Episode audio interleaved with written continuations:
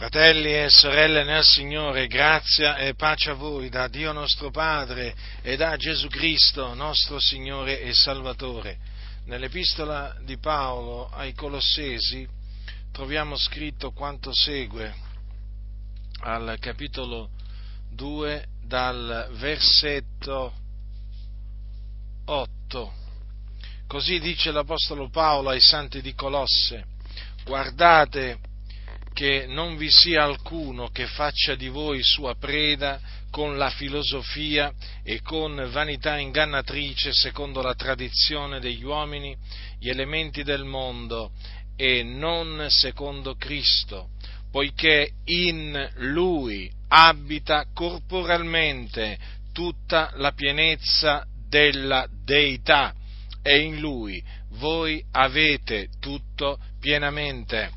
Da questa esortazione dell'Apostolo Paolo si deduce che ai giorni degli Apostoli, o meglio, già ai giorni degli Apostoli, esistevano coloro che negavano la divinità di Gesù Cristo, il nostro Signore e Salvatore, altrimenti non si spiegherebbe questa messa in guardia, no? impostata in questa maniera. Notate, guardate che non vi sia alcuno che faccia di voi sua preda con la filosofia e con vanità ingannatrice secondo la tradizione degli uomini, gli elementi del mondo e non secondo Cristo, poiché in Lui abita corporalmente tutta la pienezza della Deità.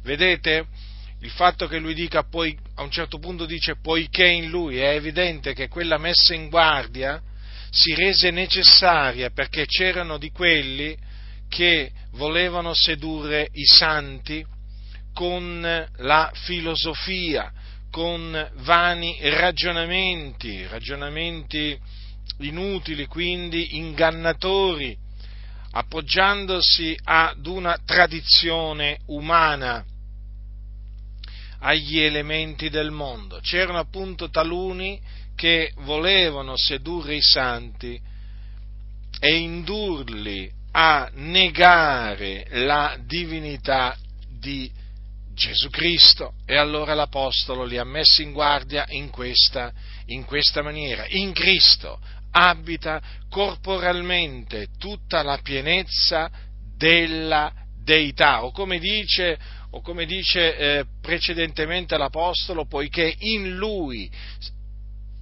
si compiacque il Padre di fare abitare tutta la pienezza. Dunque, la Sacra Scrittura dichiara che Gesù Cristo, il Nazareno, è Dio, poiché in Lui abita corporalmente tutta la pienezza della divinità. Ora, voglio per l'ennesima volta tornare a difendere la divinità del nostro Signore e Salvatore Gesù Cristo, perché ci sono molti che la negano. Ancora oggi, come ai giorni degli Apostoli, fratelli, le cose non sono cambiate, non c'è niente di nuovo sotto il sole. Ancora oggi molti negano la divinità di Cristo perché lo considerano semplicemente e solamente un uomo. Ma noi con la Sacra Scrittura vogliamo dimostrare che Egli non è solamente un uomo, ma anche Dio. E quindi, in quanto Dio, va adorato. Eh? L'adorazione gli spetta. Ora, vediamo che cosa dice Giovanni. Giovanni, il discepolo che Gesù amava, scrive nel capitolo uno del Vangelo, a partire eh, dal primo versetto: nel principio era la parola, e la parola era con Dio, e la parola era Dio. Essa era nel principio con Dio. Poi, più avanti, dice: e la parola è stata fatta carne ed ha abitato per un tempo fra noi, piena di grazia e di verità. e noi abbiamo contemplata la sua gloria, gloria come quella dell'unigenito venuto da presso al Padre. Dunque, l'unigenito figliuolo di Dio che è venuto nel mondo per ordine di Dio Padre, in cielo, presso Dio, quindi prima della sua incarnazione, prima che assumesse la nostra natura umana, era Dio. Era Dio. Infatti dice, la parola era con Dio e la parola era Dio. Dunque, l'unigenito è coeterno con il Padre. L'unigenito figliolo di Dio esiste da ogni eternità. La Sacra Scrittura non lascia alcun dubbio a tale riguardo. Quindi, quando giunse la pienezza dei tempi, la parola è stata fatta carne ed ha abitato fra gli uomini. Ora, la parola, una volta che fu fatta carne, non è che perse la sua divinità, ma la conservò. Quindi, l'unigenito, disceso dal cielo, rimase Dio, continuò ad essere Dio.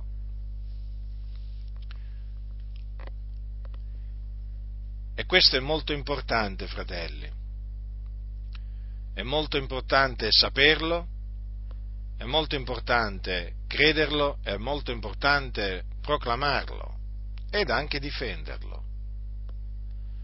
perché, come vi ho detto, molti negano la divinità di Cristo Gesù. Tra questi ci sono, per esempio, i cosiddetti testimoni di Geova, ma ce ne sono, ce ne sono molti altri. E in mezzo alla Chiesa si sono sempre insinuati degli uomini che eh, di soppiatto hanno introdotto la negazione della divinità di Gesù Cristo. Quindi occorre vigilare, essere vigilanti, fratelli nel Signore, perché ricordatevi questo: Gesù aveva nemici, aveva molti nemici quando era in mezzo agli uomini, ma guardate che quando era in questo mondo, guardate che dopo che ha lasciato il mondo per tornare al Padre che lo aveva mandato, guardate che ha continuato ad avere molti nemici, ne ha tuttora tantissimi. Gesù è odiato ancora oggi dal mondo, e certo, certo che è ancora odiato dal mondo, perché il mondo giace tutto quanto nel maligno, e quindi è chiaro che tra quelli che lo odiano ci sono coloro che negano la sua, la sua divinità. Noi invece la vogliamo ribadire difendendola mediante la Sacra Scrittura. Quindi la parola è stata fatta carne, dato che era Dio, noi possiamo dire che Dio è stato fatto carne. Ma quando noi diciamo che Dio è stato manifestato in carne, noi non intendiamo dire che il Padre è stato manifestato in carne, è ovvio questo. Stiamo parlando di Dio il Figliuolo, perché Gesù, il Figliuolo, nel, nei giorni della sua carne, spesso ha detto il Padre mio che è nei cieli. Per quale ragione questo? Perché lui non era il Padre, il suo Padre era nei cieli, e infatti noi lo chiamiamo il nostro Padre che è nei cieli. Dunque è bene fare questa distinzione, perché benché il Figlio e il Padre siano uno, perché Gesù ha detto io e il Padre siamo uno, bisogna sempre fare una distinzione di persona. Non si può scambiare il Figlio per il Padre o il Padre per il Figlio, perché sono due persone distinte, formanti un solo Dio, assieme allo Spirito Santo. Ecco perché parliamo della Trinità, no? Del concetto della, della Trinità eh, presente nella Sacra Scrittura, quantunque non ci sia nella Sacra Scrittura la parola Trinità, ma c'è il concetto. Allora, la parola è stata fatta carne, quindi Dio è stato manifestato in carne, e la dimostrazione che il figliolo nei giorni della sua carne continuò ad essere Dio, era Dio, l'abbiamo in un salmo, l'abbiamo in un salmo che eh, parla del Cristo o del Messia. In particolare parla dell'unzione che avrebbe ricevuto il Cristo. Ascoltate che cosa leggiamo nel Salmo quarantacinque. Queste parole riguardano il figliolo di Dio. Il tuo trono, Dio, dal versetto sei, il tuo trono, Dio, è per ogni eternità. Lo scettro del tuo regno è uno scettro di dirittura. Tu ami la giustizia e odi l'impietà. Perciò, il Dio, l'Iddio tuo, ti ha unto d'olio di letizia a preferenza dei tuoi colleghi. Vedete? Qui il Signore, il Dio, mediante il suo spirito, preannunziò che il suo unto sarebbe stato unto d'olio di letizia, ossia sarebbe stato unto di Spirito Santo. E questa unzione ebbe luogo eh, al Giordano, il giorno che Gesù fu battezzato in acqua da Giovanni il Battista. Infatti è scritto: allora Giovanni lo lasciò fare e Gesù, tosto che fu battezzato, salì fuor dell'acqua. Ed ecco i cieli s'apersero ed egli vide lo Spirito di Dio scendere come una colomba e venire sopra lui. Ed ecco una voce dai cieli che disse: questo è il mio diletto figliolo nel quale mi sono compiaciuto. Dunque, in quella circostanza, quindi immediatamente dopo essere stato battezzato in acqua, in quella circostanza il figliuolo di Dio fu unto di Spirito Santo, perché Dio Padre mise sopra di lui il suo Spirito.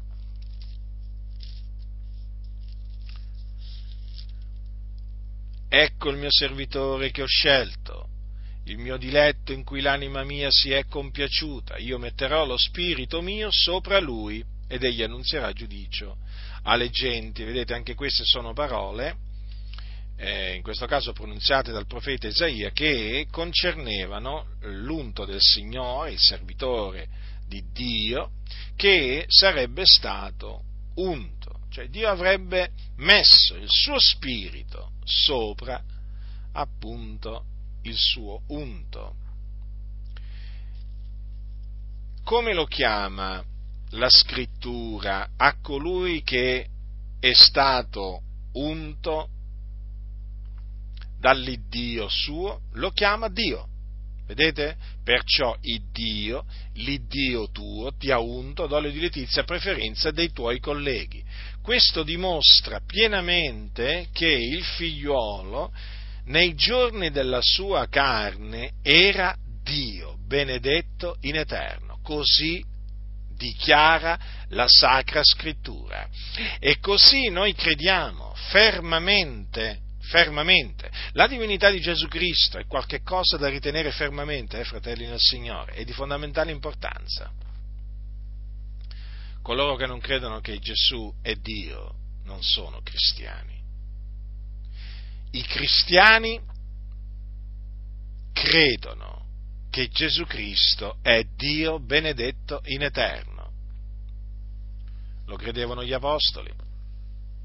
Che facciamo? Non lo crediamo noi. Se lo credevano gli apostoli, dobbiamo crederlo pure noi. E perché lo credevano gli apostoli? Perché lo diceva e lo dice la Sacra Scrittura. E lo attesta lo Spirito della verità. Gesù Cristo, il Figlio di Dio, è Dio. Ora,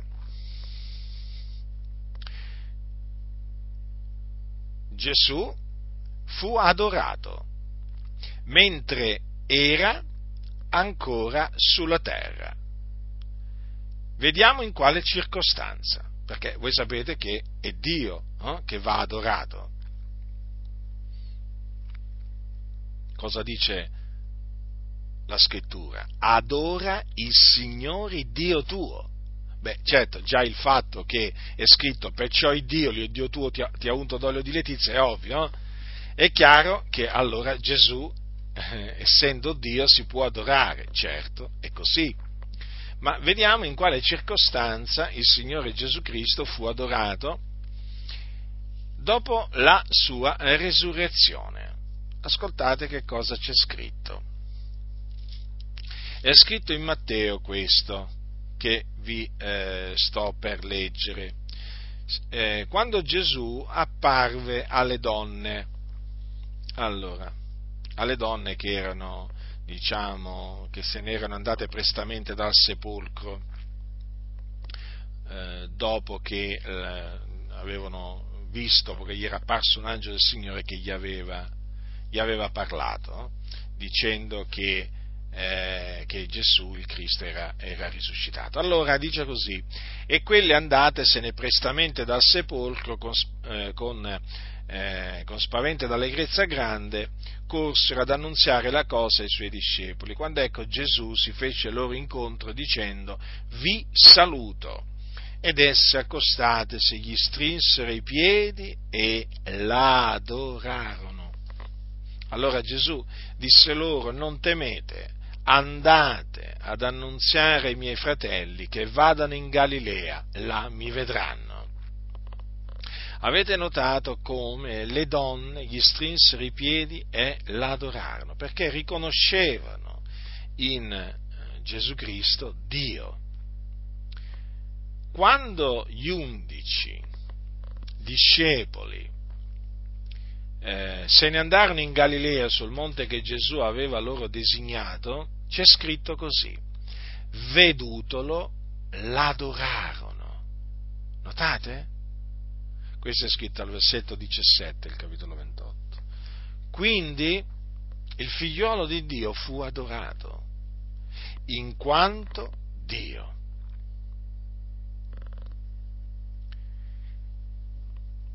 Dopo che il figliolo di Dio fu assunto in cielo, ha continuato ad essere dichiarato Dio.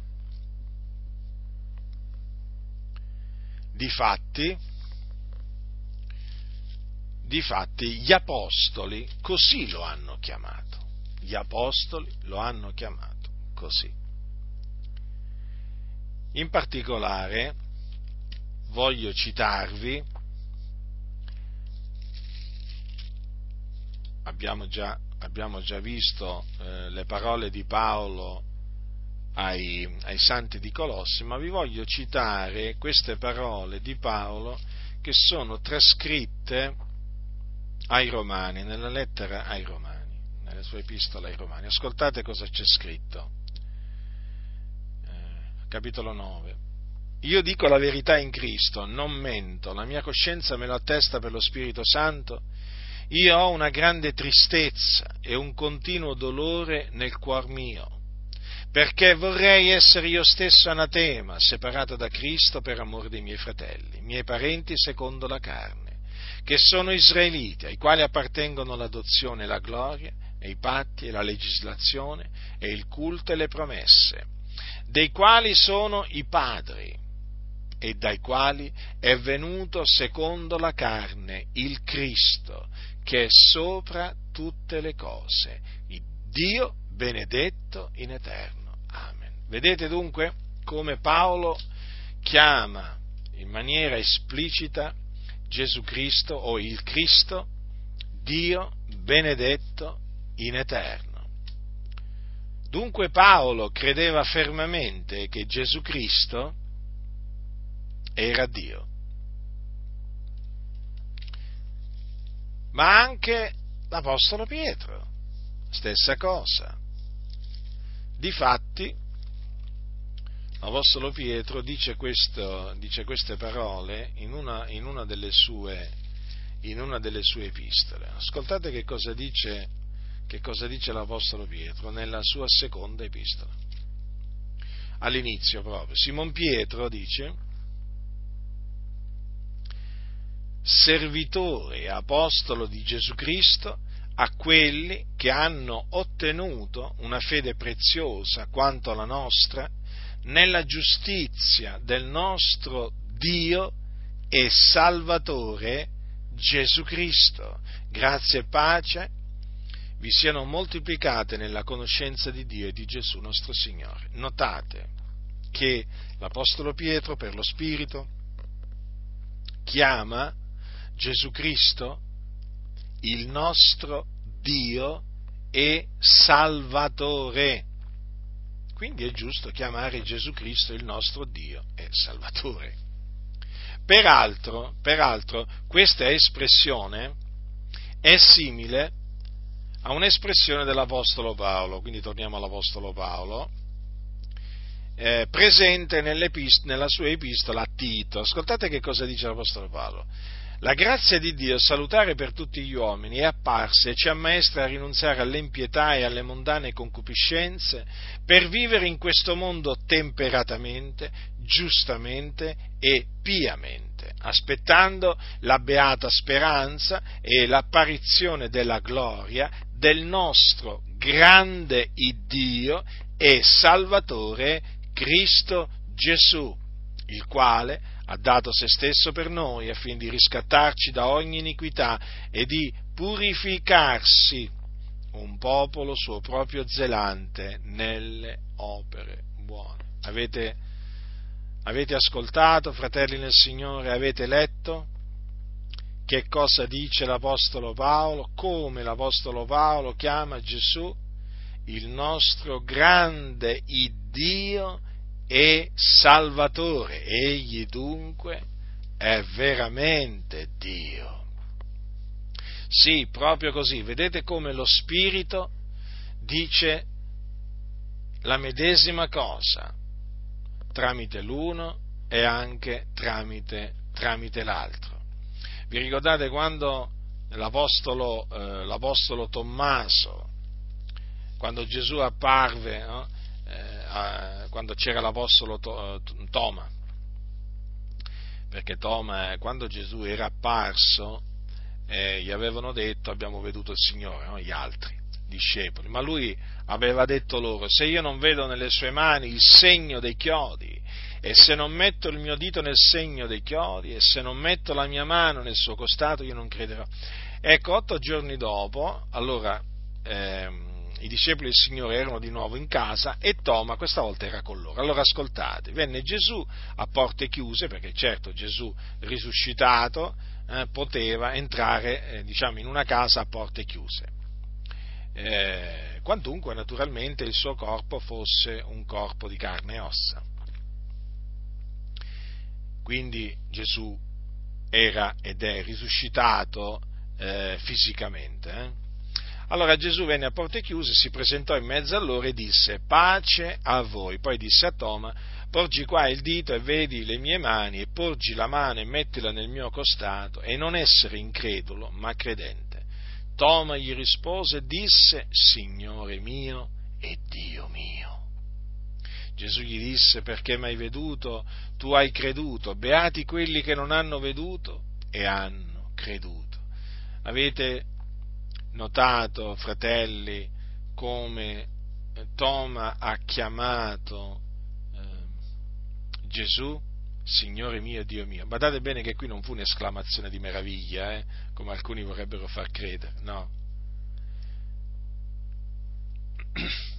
Certamente la meraviglia c'era, però non è, eh, non, non, non può essere cat- messa o catalogata tra quelle espressioni di meraviglia, no? Che oggi purtroppo si sentono pronunziare a tanti, no? eh, al che veramente bisogna dire che usano il nome del Signore in vano. Qui proprio ci fu una dichiarazione della signoria di Gesù Cristo, una proclamazione della sua signoria e della sua divinità, con queste parole: Signore mio e Dio mio. Cioè Toma riconobbe che Gesù Cristo era il suo Signore ed il suo Dio. Quindi credette che Gesù Cristo era risuscitato. Quindi la divinità di Gesù Cristo, fratelli nel Signore, era creduta, era creduta nella Chiesa, nella Chiesa antica. Non credete a coloro che dicono che inizialmente Gesù non era Dio, ma Gesù si presentò semplicemente come un rabbino ebreo. Eh? Ma non si elevò mai al rango della divinità, furono poi i suoi discepoli che lo elevarono al rango di Dio. Non credete assolutamente a questi bugiardi, eh? Perché Gesù Cristo sapeva, era consapevole di essere Dio e lo proclamò, lo proclamò, sì, ma lo proclamò non come noi ci saremmo aspettati, o come ci aspetteremmo, perché egli è Dio e fa tutto quello che vuole. Ascoltate come lo proclamò. In una circostanza disse, eh, ci tengo a dirvi questo perché guardate che questo modo di parlare, questo modo di parlare è stato introdotto anche in mezzo alla Chiesa di soppiatto. Eh? State molto attenti. State molto attenti. Ci sono personaggi che si dichiarano evangelici che parlano proprio in questi termini. Dicono: no, ma in effetti inizialmente Gesù non si dichiarò mai Dio, non disse mai di essere Dio, eh? Poi furono i suoi discepoli eh? che fecero di lui un Dio, oh Dio. No, fratelli nel Signore, Gesù disse di essere Dio. Infatti, un giorno disse agli, agli ebrei: prima che Abramo fosse nato, io sono. Ora, chi è l'io sono? Eh? Chi, quando apparve a, Modè, a Mosè, disse io, io sono? Eh? Non fu forse l'Iddio d'Abramo, di Isacco e di Giacobbe? Quindi, chi può dire io sono? Poi, peraltro, prima che Abramo fosse nato, chi può affermare... Chi poteva affermare eh, prima che Abramo fosse nato io sono, se non colui che è? Capite, fratelli? Non vi fate dunque ingannare da coloro che vorrebbero farvi credere che Gesù è stato fatto Dio dai suoi discepoli. No, no, no, no, no, no. Gesù era Dio. I suoi discepoli lo hanno semplicemente riconosciuto come Dio e proclamato come Dio, perché lo era. Peraltro vi voglio anche confermare questo con, con queste altre parole di Gesù. Gesù disse un giorno agli ebrei: il Padre mio che me le ha date, cioè le pecore, è più grande di tutti le mie pecore, e nessuno può rapirla di mano al Padre. Io ed il Padre siamo uno. Notate? Io ed il Padre siamo uno. Qualcuno dirà allora, ma qui allora c'è un po' di confusione nella Bibbia. No, nella Bibbia non c'è confusione, la confusione c'è nella mente di tanti che leggono la Bibbia. Ma allora Dio non è uno solo? Certo che Dio è uno solo. Però la divinità è composta da tre persone, l'unità è un'unità composita.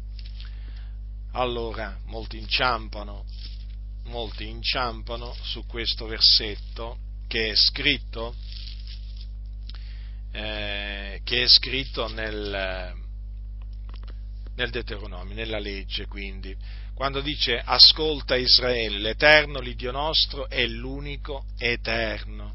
Allora, Dio è uno solo, fuori di lui non v'è Dio.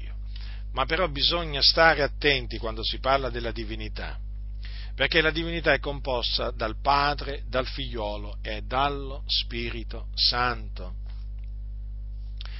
Quindi l'unità o l'unicità bisogna intenderla come composita, come quando c'è scritto: l'uomo lascerà il padre e la madre, si unirà a sua moglie e due diventeranno una stessa, una, una sola carne. È chiaro, sono una sola carne, però continuano a essere due persone distinte. Allora Gesù disse: io e il Padre siamo uno, quindi in questa maniera lui dichiarò di essere Dio. Certo, non può essere altrimenti. Difatti, difatti, i giudei che conoscevano la legge, cioè conoscevano quello che aveva detto il Signore, ascolta Israele, eh, quelle parole che vi ho appena letto, capirono subito Gesù che cosa volle dire. Pensate, i nemici di Gesù lo capirono. Non lo credettero, però lo capirono. Infatti, ascoltate che cosa c'è scritto subito dopo. I giudei presero di nuovo delle pietre per lapidarlo. Gesù disse loro: molte buone opere vi ho mostrate da parte del Padre mio. Per quale di queste opere mi lapidate voi? I giudei gli risposero: non ti lapidiamo per una buona opera, ma per bestemmia e perché tu, che sei uomo, ti fai Dio. Notate? Cioè, gli ebrei disubbidienti, perché qui stiamo parlando di ebrei disubbidienti, di ebrei increduli, compresero la portata di quella affermazione di Gesù. Compresero il significato, perché Gesù in quella maniera dichiarò di essere Dio, perché dichiarò di essere uno con il Padre, capite?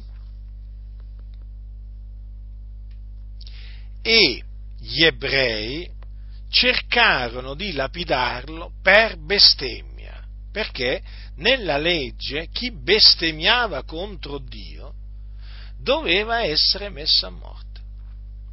I bestemmiatori dovevano essere messi a morte. E Gesù, in questa circostanza, dicendo quelle parole, secondo gli ebrei, aveva bestemmiato.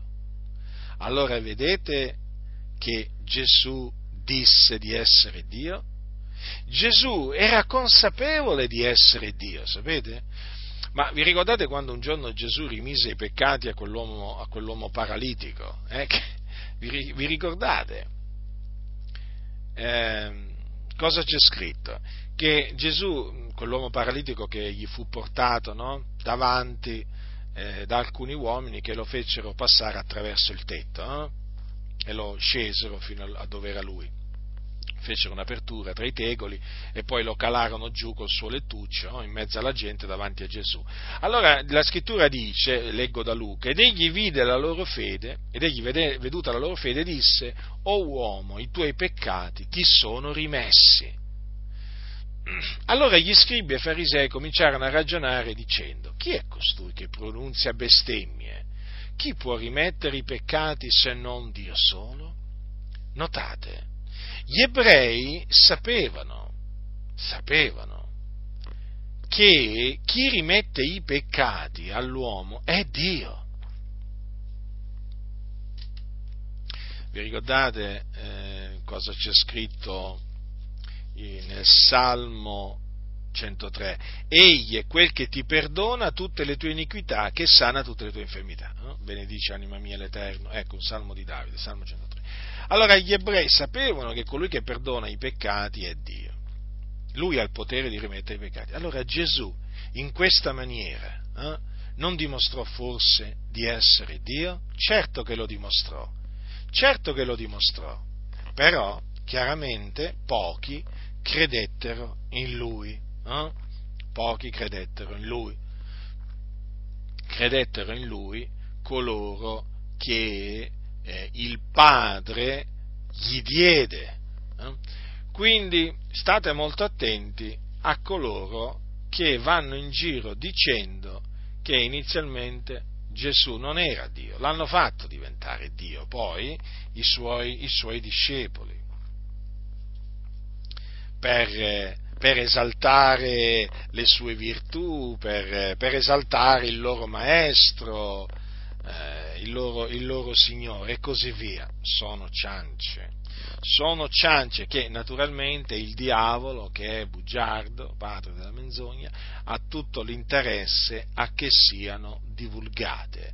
Ma pensate, scrivono, hanno scritto, io non so quanti, quanti libri siano stati scritti contro Gesù eh, per annullare la sua divinità nel corso, nel corso della, diciamo, della storia eh, da quando, da quando eh, diciamo, il figliolo di Dio è venuto nel mondo. Io, io non lo so, non posso quantificare, però una cosa vi posso dire: sono stati scritti tanti libri, eh? libri, articoli, sono stati fatti tanti discorsi contro la divinità eh, del Signore Gesù Cristo. È, una, è, è uno degli Eh, aspetti di Gesù tra i più attaccati, forse il più attaccato. E beh, certo, considerate che in Cristo abbiamo tutto pienamente, per quale ragione? Ma perché Egli è Dio, perché in Lui abita corporalmente tutta la pienezza della Deità, capite? Ecco perché noi abbiamo ogni cosa in Cristo, perché Cristo è ogni cosa in noi. Egli è Dio, voglio dire. Quando tu dici Egli è Dio, hai detto tutto. Allora capite, cioè, sono sta... io ne ho letti, ne ho letti parecchi di questi libri. Eh, naturalmente scritti ora dall'uno, ora dall'altro, appartenenti anche a religioni diverse, a sette diverse. E vi posso dire che i ragionamenti che vengono fatti sono sempre più o meno gli stessi per annullare la divinità, eh, la divinità di, di Gesù. Peraltro eh, i testimoni di Geova, loro che hanno fatto, sono andati a contorcere, no? le scritture. Infatti voi sapete che la traduzione del Nuovo Mondo ha parecchi passi eh, contorti, manipolati. E tra questi ci sono i passaggi che parlano della, eh, che attestano la divinità, la divinità di Gesù Cristo. È chiaro, la divinità di Gesù Cristo è uno dei bersagli eh, dell'avversario, del diavolo. Ma lo è stato veramente dai tempi degli Apostoli, fratelli del Signore, ed ha continuato ad esserlo nel corso del tempo. C'è sempre stato qualcuno che ha tirato fuori sempre, diciamo, il solito discorso: no, ma Gesù non può essere Dio, era un uomo, quindi non era Dio.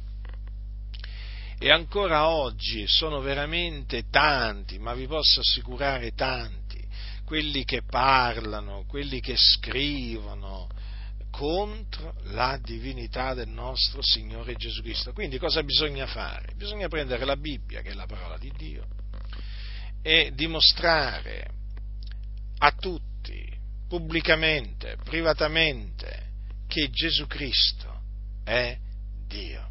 D'altronde, eh, voglio dire, lo hanno fatto, lo hanno fatto gli Apostoli, lo dobbiamo fare pure noi, perché noi siamo chiamati ad imitare gli Apostoli, a seguire le orme, le orme degli Apostoli, fratelli del Signore. Non credete a quelli che dicono: beh, ma gli Apostoli sono un esempio irraggiungibile, come facciamo? Come, come facciamo? Ma l'Apostolo Paolo, l'Apostolo Paolo ci avrebbe mai detto: siate i miei imitatori?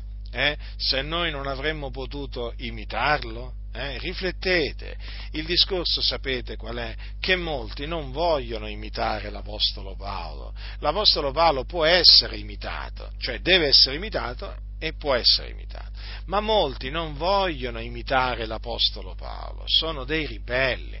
Sapete perché non vogliono imitare l'Apostolo Paolo? Ma vi potrei dire: non vogliono imitare Giovanni, non vogliono imitare Pietro.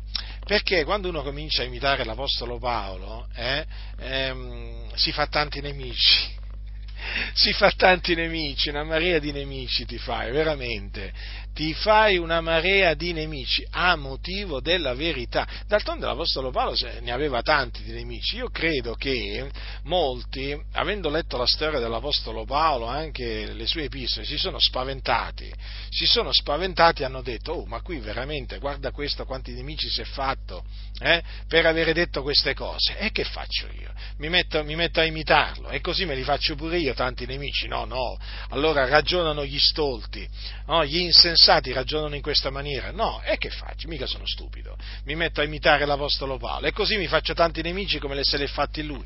Ma è sempre questo poi alla fine, il discorso è questo, che molti non vogliono imitare l'Apostolo Paolo per compiacere agli uomini, eh? Per non farseli nemici. Se tu cominci a proclamare con ogni franchezza la parola di Dio come la proclamava l'Apostolo Paolo, se tu se tu cominci a parlare come parlava l'Apostolo Paolo, eh? Cioè proprio è sufficiente che tu ti metti a parlare come parlava l'Apostolo Paolo, ti fai tanti nemici, ma badate bene, ma non solamente da parte del mondo, perché quello, l'odio del mondo è assodato, bisogna darlo per scontato, eh? Ma ti farai tanti nemici in mezzo a quelli che si dicono cristiani, eh? Che poi sono i nemici più pericolosi, perché sono quelli che si trovano dentro i locali di culto, quelli che si trovano in mezzo all'assemblea dei santi, eh? Che sono veramente dei filistei che si sono intrusi, intrusi nel campo, nel campo di Dio per guastare il campo di Dio. Proprio così. Ecco, ti, fa, ti, fai, ti farai tanti nemici, ma veramente tanti. Però guarda, c'è una contentezza nell'imitare l'Apostolo Paolo, in mezzo veramente alle tante avversità e di fronte a tanti nemici. Ma perché? Sei felice perché stai facendo ciò che è giusto agli occhi di Dio? Sei felice perché Dio è con te, l'Iddio grande, l'Iddio tremendo, il terrore di Isacco, pensate com'è chiamato. Il creatore dei cieli e della terra, di tutte le cose, le visibili e le invisibili, è con te, capisci? Però a molti non gli interessa di avere Dio con loro. Molti preferiscono avere invece gli uomini dalla loro parte, ma Dio contro di loro. E guardate che Dio, la faccia del Signore, è contro coloro che vogliono piacere agli uomini. Non pensate mai, no? che eh, lo, costoro abbiano il favore di Dio. No, no. Il favore di Dio ce l'hanno coloro che vogliono piacere a Dio e che piacciono a Lui, eh? E quindi dispiacciono agli uomini. Vedete, l'Apostolo Paolo aveva il favore di Dio. Perché? Perché? Vi siete mai domandati perché? Ma perché lui si, st- si studiava di piacere al Signore. L'Apostolo Paolo non tollerava le false dottrine, eh? Non, non tollerava coloro che, hanno, che contrastavano la divinità di Gesù Cristo, o che, o che dicevano che non c'era resurrezione, o che dicevano che la resurrezione era già avvenuta, o che Gesù Cristo non era venuto in carne. L'Apostolo Paolo non tollerava gli eretici, non tollerava i bugiardi. Oggi invece c'è proprio una tolleranza verso gli eretici, eh? Uh, che tolleranza che c'è! Capite, fratelli nel Signore, imitare l'Apostolo Paolo ha un prezzo, ha un prezzo alto. Ecco perché ci sono pochi imitatori di Paolo, perché pochi sono disposti a pagare il prezzo. Certo, è come se c'è un prezzo. Quindi, vedete, l'Apostolo Paolo ha difeso la divinità del nostro Signore Gesù Cristo. La Chiesa deve difendere la divinità di Gesù Cristo. Eh? È così, è così. Ah, se cosa, cosa diranno i testimoni di Geova poi se lo vengono a sapere? Cosa diranno? Cosa ci interessa? Cosa diranno? Ah, ma ci perseguiteranno? E cosa ci interessa? Cosa ci interessa? Noi dobbiamo dire la verità. Ma avete mai riflettuto, fratelli nel Signore, che oggi addirittura molti si vergognano di, di difendere la divinità di Cristo Gesù? Cioè sono restii proprio a difendere la divinità di Gesù Cristo, eh? Dagli attacchi dei tanti nemici di Dio che ci sono. perché hanno paura di essere perseguitati. Ho citato i testimoni di Geova, che sono tra quelli che negano la divinità di Cristo, ma guardate che la divinità di Cristo viene negata anche dai musulmani, la divinità di Cristo viene negata anche dagli ebrei, e cominciano, quindi cominciano ad aumentare, cominciano ad aumentare parecchio eh, le persone appunto che negano la divinità di Gesù Cristo, e te li fai tutti nemici, tutti, è assicurato questo. Eh? E questi che cosa fanno? Stanno zitti, stanno zitti. Questi possono dire tutto quello che vogliono, scrivere tutto quello che vogliono, no? Contro la divinità di Gesù Cristo, ma loro stanno zitti. Mm? È una vergogna, è veramente una cosa vergognosa e scandalosa tutto questo. Ma questo perché avviene? Perché oramai, oramai tante chiese sono in mano ad impostori. Sono in mano ad impostori, e appunto gli impostori non hanno proprio nessun, eh, nessun, nessuna idea, nessun desiderio di imitare l'apostolo Paolo. Appunto sono impostori, cioè pensate un po' voi se un impostore abbia il desiderio di imitare l'apostolo Paolo. E allora, essendo in mano ad impostori, questi impostori eh, instillano nella mente delle chiese questo pensiero, che non bisogna fare polemica. No, dice, ognuno la pensa come vuole, noi non dobbiamo fare polemica con gli uni o con gli altri. Eh? Come non dobbiamo fare polemica? Ma Gesù non la fece la polemica con gli scribi e farisei. Eh? Quando si trattò di difendere la legge, la legge, la legge di Mosè, Gesù non fece forse polemica? Eh? Non difese la legge di Mosè, che è la parola di Dio, dagli attacchi degli scribi e farisei? Pensò forse come pensano costoro? No, egli parlò. Certo, entrò in rotta di collisione, no? Ci fu un contrasto con, tra lui e gli scribi e farisei, ma Gesù era il Figlio di Dio, e Gesù non tollerava che la parola dell'Iddio e Padre sua fosse annullata, no? Da degli uomini con la loro tradizione. E quindi li riprese, li chiamò ipocriti, eh? Li chiamò anche stolti, li chiamò anche guide cieche. E allora? E allora che cosa vediamo oggi? Che molti eh, annullano la parola di Dio, in questo caso la divinità di Gesù Cristo, e che fanno tanti che si dicono discepoli di Cristo? Stanno in silenzio, non dicono niente, e in particolare queste parole mie sono contro coloro che si definiscono pastori, eh? Che hanno paura, hanno paura di fare polemica, o meglio, hanno paura di farsi nemici coloro che appunto contrastano la parola, la parola di Dio. Quanta codardia che esiste in mezzo alle chiese, fratelli nel Signore.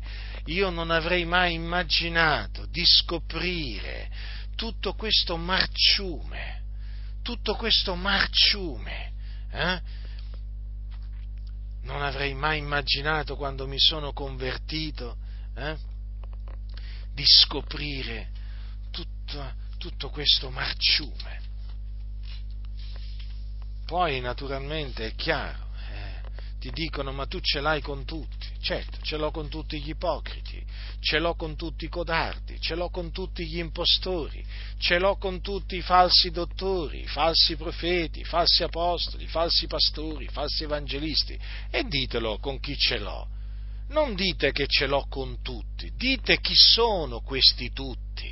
Ce l'ho con tutti coloro che negano la divinità del Signore nostro Gesù Cristo, ce l'ho con tutti coloro che dicono che Gesù non è il Cristo, ce l'ho con tutti coloro che dicono che Gesù non è venuto in carne, ce l'ho con tutti coloro che dicono che non c'è resurrezione dei morti, o che dicono che la resurrezione è già avvenuta. Devo proseguire? Eh? Devo proseguire? Dite, dite, proclamatelo, dite con chi ce l'ha Butindaro Giacinto, eh? Fate i nomi di coloro contro cui io mi scaglio, fatelo, non lo fate perché siete degli ipocriti. Eh? Volete far credere che io ce l'ho con la Chiesa di Dio? No, io non ce l'ho con i santi, io non ce l'ho con i giusti, io non ce l'ho con gli umili di cuore, no, no, no, no, no. Io io ce l'ho con gli empi, io ce l'ho con gli astuti di cuore, io ce l'ho con i superbi di cuore, io ce l'ho con coloro che sono nemici della croce, che camminano dai nemici della croce. Ditelo, ditelo quindi chi sono questi tutti, eh? Io non sono contro i santi, e Dio è testimone, Dio lo sa, sa che non mento, eh? Siete voi che mentite quando dite che io ce l'ho con tutti, eh? Perché vorreste far credere che io ce l'ho con i santi, no, ce l'ho con i veri fratelli, no, io ce l'ho contro i falsi fratelli, eh? Ma questo voi non lo volete dire. Mm? Anche perché siete tra i falsi fratelli, eh? Ci sono di quelli contro cui io mi sono scagliato, che sono dei falsi fratelli, altri sono fratelli che dormono, eh? O caparbi, ma ci sono, eh? Ci sono molti di quelli contro cui io mi sono scagliato e contro cui mi scaglio, che sono dei falsi fratelli, quindi praticamente che hanno solo l'apparenza di essere fratelli. Ma loro non vi diranno che Butindaro ce l'ha contro i falsi fratelli, i falsi apostoli, i falsi profeti, no, no, loro vi vogliono far credere che io mi scaglio contro i servi del Signore, io mi scaglio contro i servi del Signore, ma io so riconoscerli servi del Signore. Ah, li sai riconoscere? Sì, li so riconoscere. E come fai a riconoscerli? Beh, è semplice. Vedo se seguono le orme di Cristo, vedono se imitano l'Apostolo Paolo. È così semplice. All'inizio, all'inizio quando mi sono convertito, o meglio, quando ho cominciato a studiare le Scritture, eh, mi facevo tante domande. Poi col passare del tempo le domande che mi sono cominciato a fare sono diminuite. Sapete perché? Perché ho cominciato a studiare le Scritture, a investigarle seriamente, e ho scoperto la risposta a tante mie domande. Ho capito perché tanti predicavano contro la parola, perché non sono servi del Signore. Ho capito perché molti camminano da nemici della croce di Cristo, perché il loro Dio è il ventre. L'ho capito studiando le Scritture, e i fatti mi danno ragione, ma più che dare ragione a me, i fatti danno ragione alla parola di Dio. Capite? Avete mai visto quei titoli, quei titoli di giornale, di riviste? La Bibbia aveva ragione, no? In particolare mi riferisco alle scoperte eh, archeologiche. Dopo eh, ci sono state delle scoperte archeologiche clamorose, eh, dopo, dopo le quali appunto sono stati, eh, hanno cominciato a scrivere articoli eh, che avevano come titolo "La Bibbia aveva ragione". Perché? Perché fino a quel momento, diciamo, gli archeologi avevano messo in discussione o in dubbio l'esistenza magari di una città, o magari eh, un, un certo evento storico, no? Trascritto nella Bibbia, ma perché magari non avevano, trov- non avevano trovato tracce archeologiche di nessun genere, no? A tale proposito. E allora avevano cominciato a dire, ma no, ma non può essere, in effetti, ecco. E poi il giorno che appunto il Dio ha fatto sì che fosse fatta una determinata scoperta archeologica per turargli la bocca, ecco che appunto i dubbi sono svaniti e eh, sono usciti articoli, no? Sulle riviste di archeologia: la Bibbia aveva ragione. Vabbè, noi non è che abbiamo bisogno che scoprano, diciamo, eh, voglio dire, qualche, diciamo, gli archeologi che scoprono qualche cosa per dire, no? Che la Bibbia aveva ragione quando ha detto questo o quest'altro, nella maniera più assoluta. Vabbè, comunque le, le, le scoperte archeologiche, quelle, diciamo, eh, fanno del bene alla verità, nel senso che confermano poi la parola del Signore, ma non, pote, non può essere altrimenti, perché la parola di Dio è verità. Ebbene, ehm, la Bibbia aveva ragione, ecco, queste parole, eh? La Bibbia ha sempre ragione, fratelli nel Signore, la Bibbia ha sempre ragione, anche, mh, anche quando sembra che si contraddica, la Bibbia ha sempre ragione, e anche quando usa un parlare duro, molto duro, la Bibbia ha sempre ragione. E io nel, nel corso degli anni ho dovuto, ho dovuto riconoscere tante volte, sì, la Bibbia ha ragione, la Bibbia ha ragione, La Bibbia ha ragione, è proprio così, è proprio così. Tra le parole, tra le parole più dure, no? eh, diciamo che, voglio dire, all'inizio mi era, mi era difficile accettare, ci, ci sono queste dell'Apostolo Paolo, scritta ai Filippesi: siate, siate miei imitatori, fratelli, riguardate a coloro che camminano secondo l'esempio che avete in noi. Perché molti camminano, ve l'ho detto spesso e ve lo dico anche ora, piangendo, da nemici della croce di Cristo, la fine dei quali è la perdizione, il cui Dio è il ventre e la cui gloria è in quel che torna a loro vergogna, gente che ha l'animo le cose della terra. Sì, è proprio così. All'inizio, sapete, in cuor mio dicevo, ma può essere mai, guarda l'Apostolo, ma l'Apostolo è duro qua, ma può essere mai che le cose stanno proprio così? Cioè, in un certo senso dicevo, certo è dura riconoscere che le cose stanno così, ma poi i fatti, i fatti mi hanno confermato che Paolo aveva ragione, aveva ragione, fratelli nel Signore, quelli che camminano da nemici della croce di Cristo, eh, proprio sono così. La loro fine è la perdizione, il loro Dio è il ventre, la loro gloria in quel che torna a loro vergogna, e gente che ha l'anima alle cose della terra. Non ho niente da aggiungere, devo dire solo amen, così sia, perché è così, fratelli. Ho potuto veramente appurarlo questo nel corso del tempo. E quindi, per ricollegarmi a quello che stavo dicendo prima, io ho potuto appurare che coloro che rifiutano di imitare l'Apostolo Paolo, eh, sono i nemici della croce di Cristo. Sono loro, quelli che camminano da nemici della croce di Cristo, sono loro che rifiutano di imitare l'Apostolo Paolo, che rifiutano quindi di attenersi alla sua dottrina, al modello delle sue parole, che rifiutano proprio di comportarsi come lui si è comportato, che rifiutano di prenderlo come esempio, perché sono nemici della croce di Cristo. Non guardate ai loro sorrisi, non guardate, lei, non guardate ai titoli altisonanti che hanno, non guardate a queste cose, non guardate se menzionano qualche versetto della Bibbia, non guardate a queste cose, perché è semplicemente una vana apparenza, sono nemici della croce di Cristo, e voi lo potete appurare questo. Difatti costoro hanno un odio e un disprezzo tutto particolare verso l'Apostolo Paolo.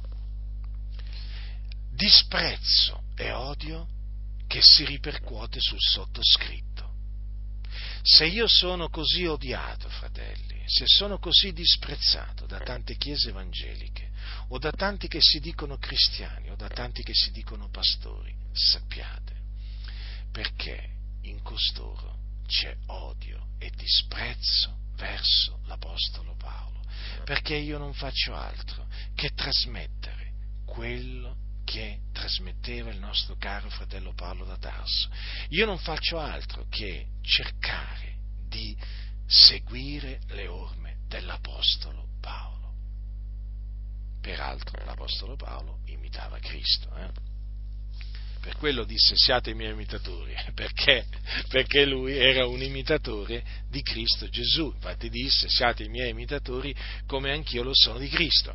Quindi quando qualcuno no, comincia a eh, dire: ma no, ma noi non vogliamo fare polemica, ma no, ma noi non vogliamo farci nemici, ma noi non vogliamo essere perseguitati, ma noi qui, ma noi là, eh?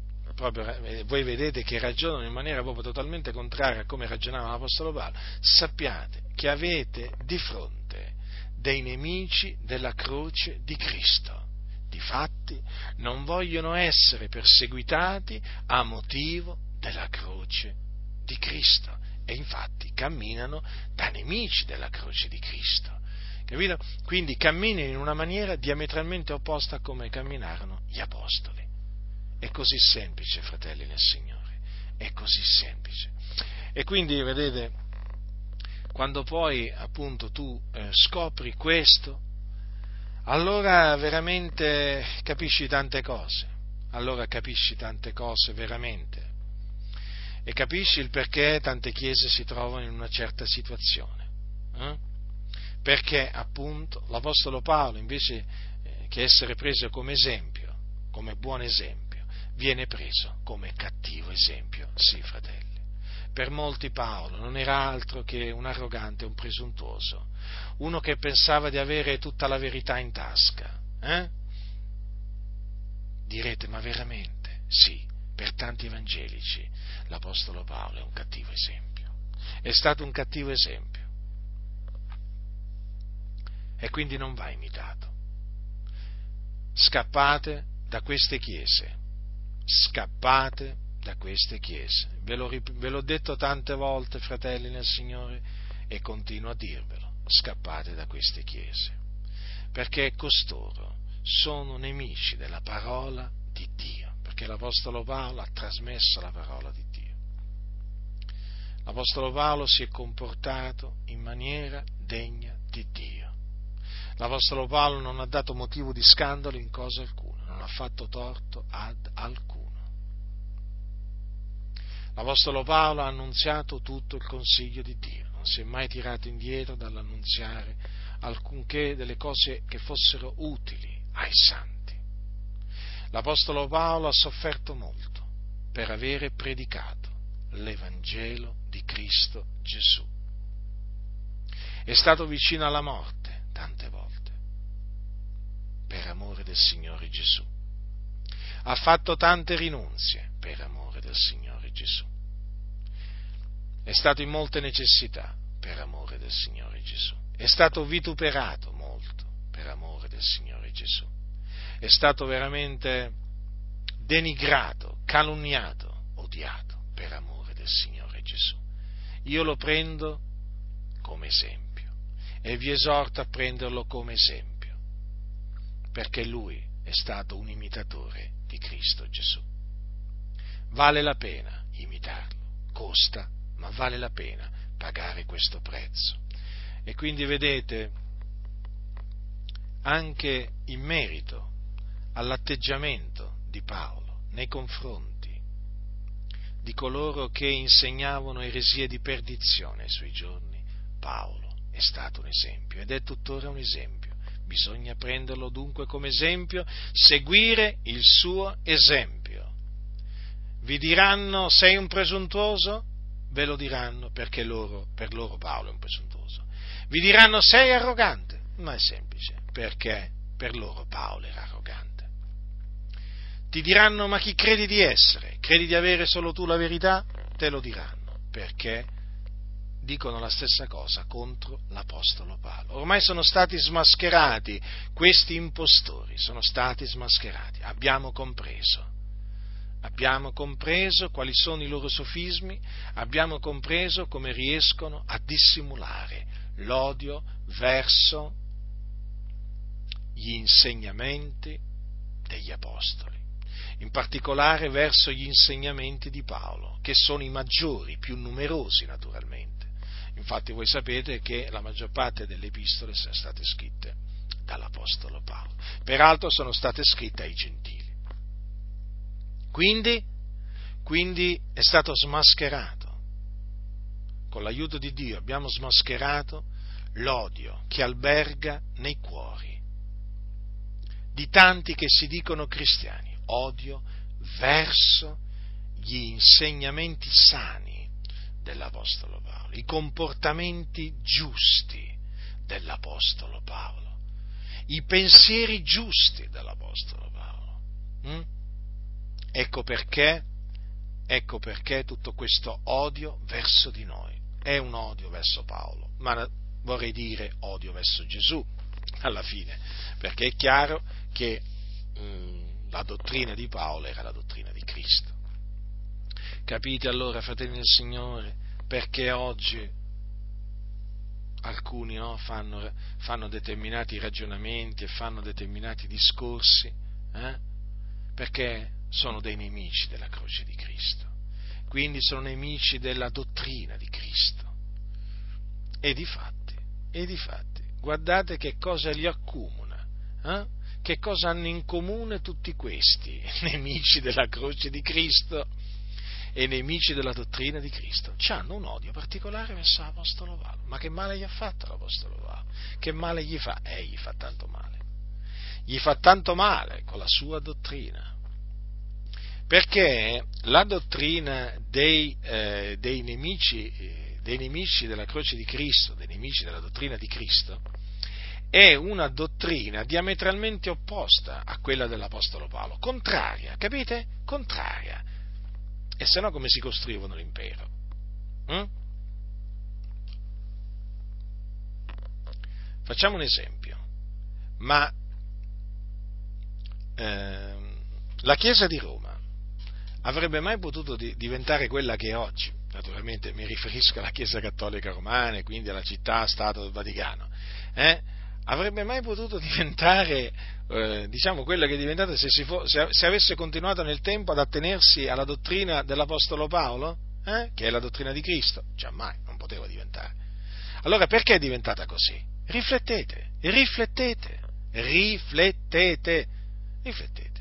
Perché è diventata così? La Chiesa di Roma, l'antica Chiesa di Roma, eh, intendiamoci, eh?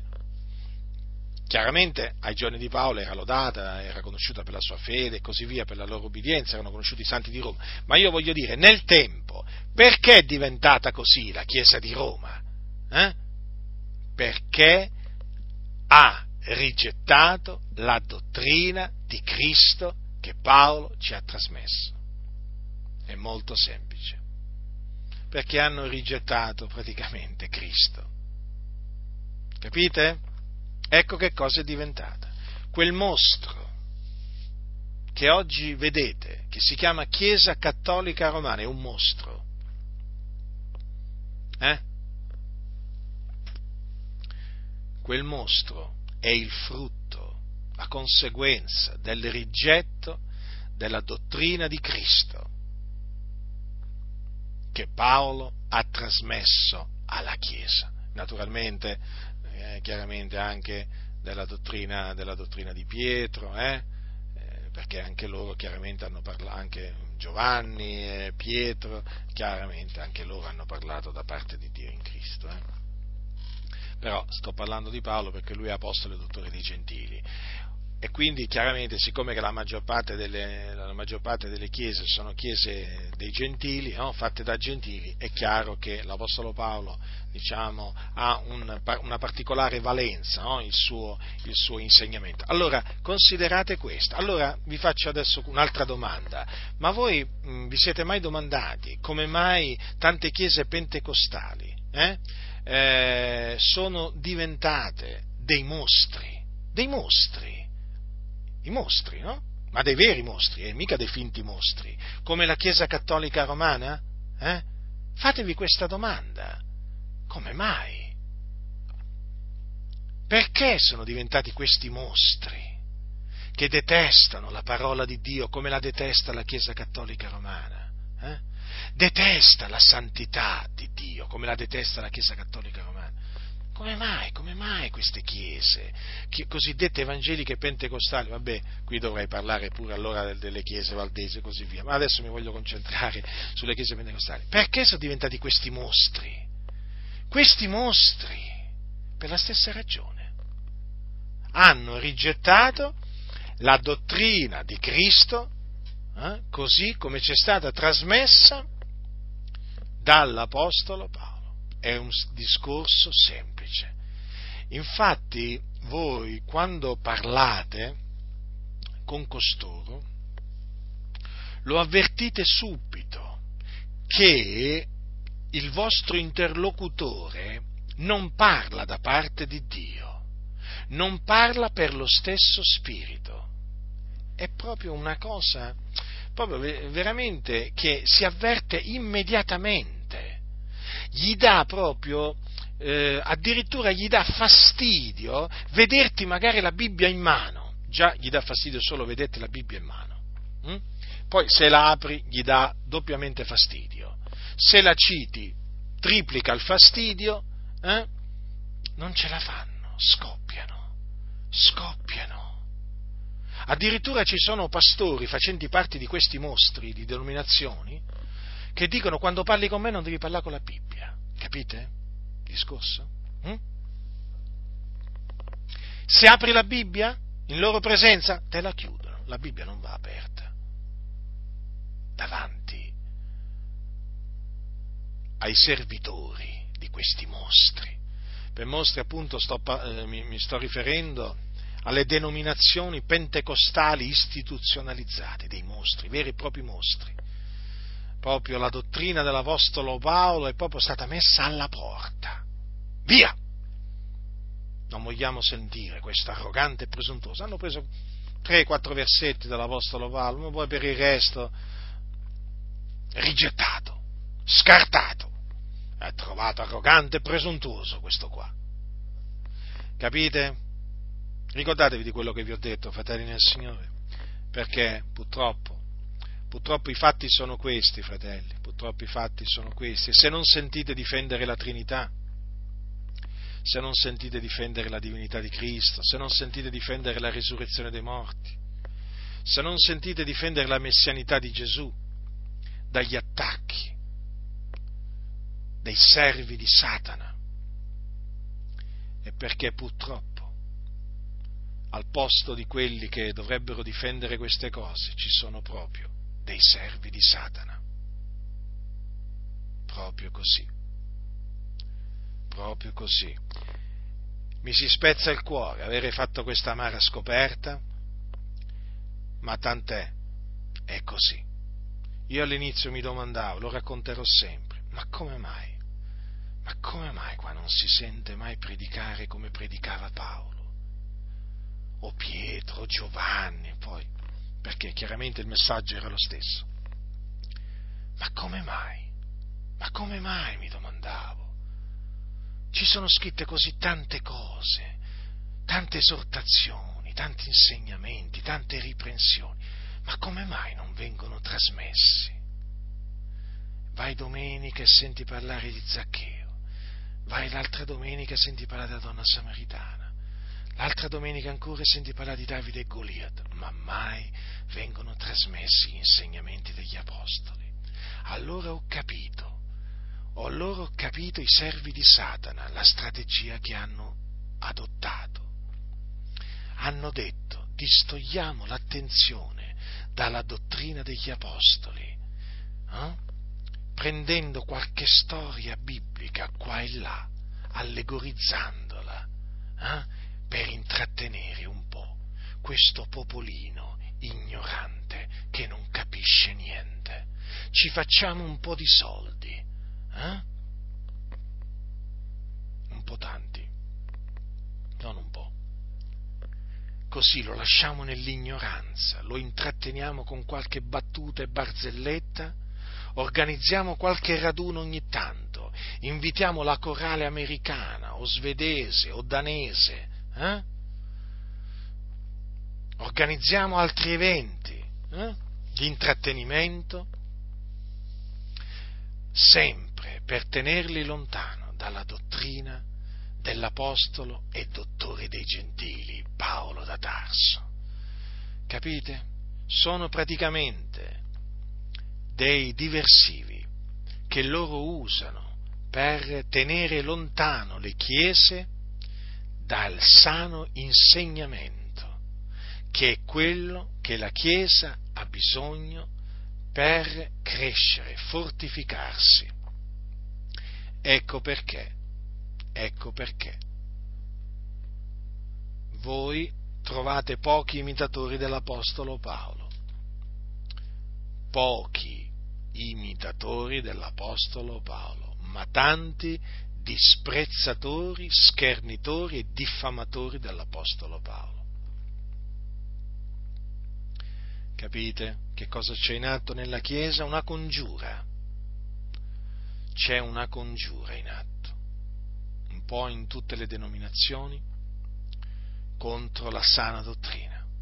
E questa congiura è stata abilmente mascherata nel tempo, dissimulata. All'inizio non avevo capito, ma poi Dio mi ha fatto capire. E se mi sentite talvolta arrabbiato, se talvolta mi sentite gridare.